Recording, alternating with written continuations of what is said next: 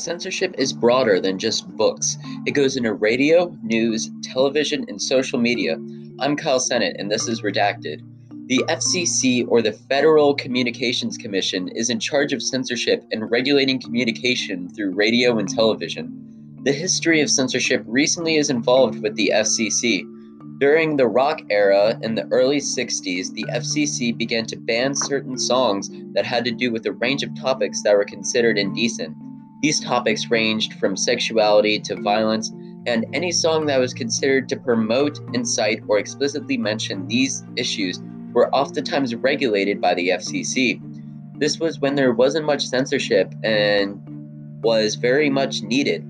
But the difference between sixties and the twenty-first century is that we have more options, different T V channels, news channels, different radio stations, YouTube channels, social media accounts, and different Spotify music. We can choose what channel we want to listen to or watch because of the variety that is here that wasn't there eighty years ago. Also, the F C C is barred by law from trying to prevent the broadcast of any point of view.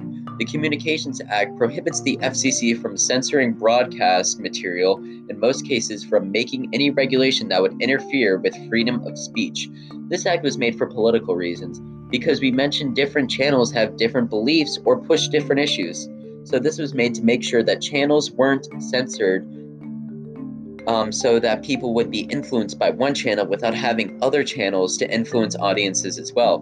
Recently, Donald Trump has been banned from Twitter for shielding and supporting those who did not see Joe Biden as the winner of the twenty twenty election.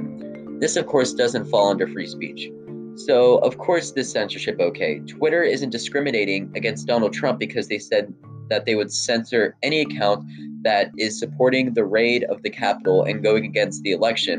So I would say this recent ban isn't censorship, it's keeping the democracy safe.